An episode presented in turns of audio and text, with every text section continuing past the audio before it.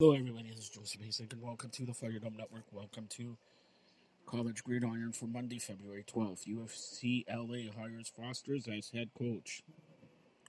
Also, Coach Prime hires Robert Livingston as defensive coordinator. Kelly leaves UCLA to take Ohio State's offensive coordinator job. Boston College hires O'Brien as head coach.